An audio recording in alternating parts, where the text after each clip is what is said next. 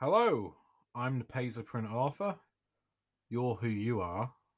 Probably quite a nice person because only nice people follow my podcast. Um, and today I'm going to be reading you poems, which you're probably quite used to. Um, I've been told by quite a few people recently that I've got a really relaxing voice. So I'm going to lean into that today. I'm going to read you the introduction to my poetry collection, False Vacuum, and hope that it sounds good. So, a quote I hate most poetry, but I love this. It's something I hear often, uh, something that a lot of people say to me. Um, I don't know what that means about whether my poetry is good from a poetry perspective or not, but you know, if people that actually read the stuff instead of write the stuff like it, then I think I'm on the winning team, aren't I? You're not going to be able to sell poetry books to other poets if they're anything like me. They don't read poetry because they find it intolerable. I only write it for the same reason I think people should write everything or create all art. It's it doesn't already exist, so I need to make it myself. Sometimes there's like a story that needs to be told that only you can tell. Um, that's what I'm doing. That sounds really personal and emotional. Most of my stories are about space, which is personal and emotional to me because that's where I'm from. So, this is the uh, false vacuum introduction. It's a first draft. It has been said that modern poetry is all about exposing yourself in a darkened bar to strangers. I said that, and I agree. It is. But this collection doesn't do that. It's too busy staring into space and wondering about parallel futures and pasts. Here, earthly experience is blended with cosmic metaphor to invent a new poetry that stands out from the writhing, screaming crowd. This is poetry gone weird. This is a concept album disguised as a poetry collection. This is False Vacuum. In this book, the author plays with time in the same way people play with their genitals in supermarkets before being banned for life. This is a poetry collection that throws linearity out of the window and then questions whether or not the window exists and why you imagined a faint blue hue to the windowsill that was not even described as faintly blue. This is poetry that therefore attempts a psychic transfusion of idea from one brain to another without telling you what the original idea was. This is poetry that has a long introduction because that makes it look smarter, and what it is actually doing is shielding itself from the common person who probably died about halfway into this introduction, whose grandchildren have now taken on the arduous task of reading the rest of this manifesto like it's some blood debt owed to their ancestors. This is poetry that is actually quite a lot more enjoyable than its introduction, which makes it a rare kind of poetry. Most poets don't manage that. This is poetry that is comfortable throwing vague insults into the dark ether. This is poetry about stuff that happened, maybe, but probably didn't, so it's okay to laugh, but please don't laugh too loud or tap on the glass because it will startle the poems. This is poetry of serious bits tucked underneath the armour of a slightly humorous introduction. And what follows is how I imagine the Times or the Guardian newspaper might write about the poems had I taken one of their journalists hostage. The poetry is seductive, its breathless lines cutting out at the perfect time like a pulp sci fi transmission, their mission to lead you down multiple readings and interpretations. This keeps the poetry fresh and builds underneath its skin a universe waiting to be discovered.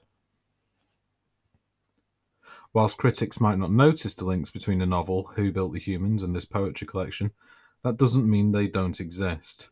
An overlying structural sensibility is present in both works, showing that Carter is an author who is as versatile as one of those long Lego bricks with holes in.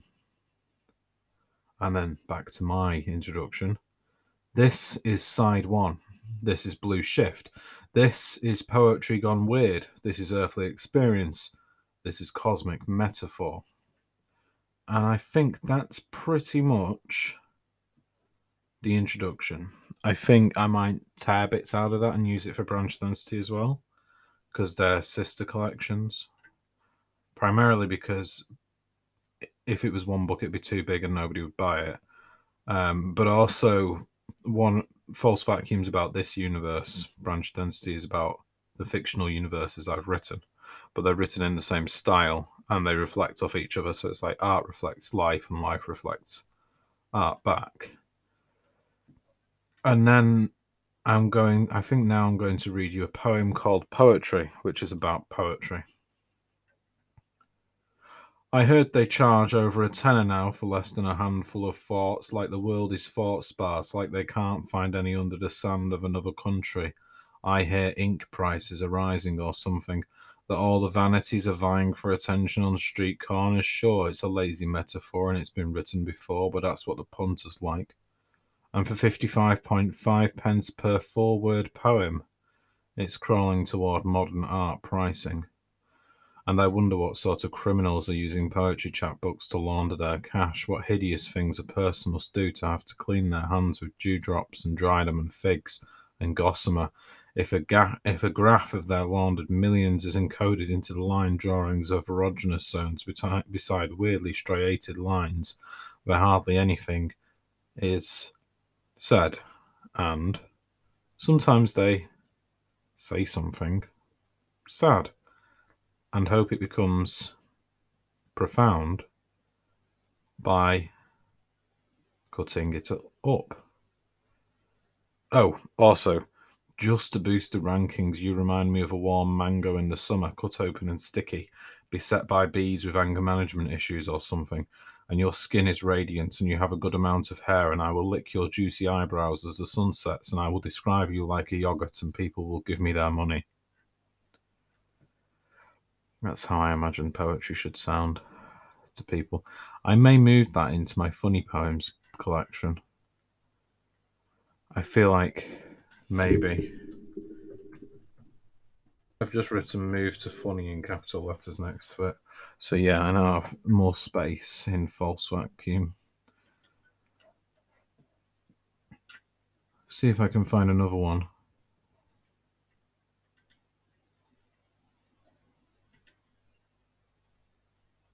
This one's called Who, and it's about bumping into somebody who was potentially a school bully at a train station, but I couldn't remember. It could have just been any random scumbag.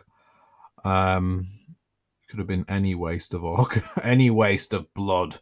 Um, yeah, because this guy kept staring at me on the train station platform, properly glaring at me. And when I eventually looked back at him, he just like seemed really panicked. Um, and when he after he got on his train, I thought I, I do vaguely recognize his tiny little hideous shrunken head, like a raisin. Um, anyway, it's called Who. A glint of almost recognition as they stare too scared to dress outside the crowd, and they never knew me. And to me, there was nothing in them worth knowing. And looking back, I catch the eye again and again as he keeps glancing, and I try hard to remember, and a train takes him away. Filed back into the drawer of pointless people with heads like font, and I finally know his type. It was always the same story the great blandness that can only be recognized after five or six glances over a train station platform. A memory so dull like asking me to remember the colour of the plastic rim around an automatic door in a town I visited once several years ago, whilst in a rush and holding things that were far more interesting. I suppose I was more important to them than they were to me. Oh, hello, Zach. Uh, podcast guests. My friend Zach just joined my live stream at the convenient time when I was about to just end the podcast as well. So I'm going to just do the outro for that because, oh, wow, perfect timing. I've not been looking at the time. I wanted it to be under 10 minutes. I have 40 seconds now, which is great. Means I can be just underneath the monetization bar on YouTube, which is lovely, isn't it? It's nice to be an authentic poet and still make absolutely no money. So, thank you to the three lovely ladies who do listen to my podcast. Yes, Anchor by Spotify does tell me the demographics. My audience is three people, and you're all women, allegedly. That's what it tells me, um, and that's what I know. So thank you for joining this podcast. Uh, I really appreciate you being here. If you could comment, because I want to see if it's anybody from Instagram, that'd be lovely. Um, thanks and good night.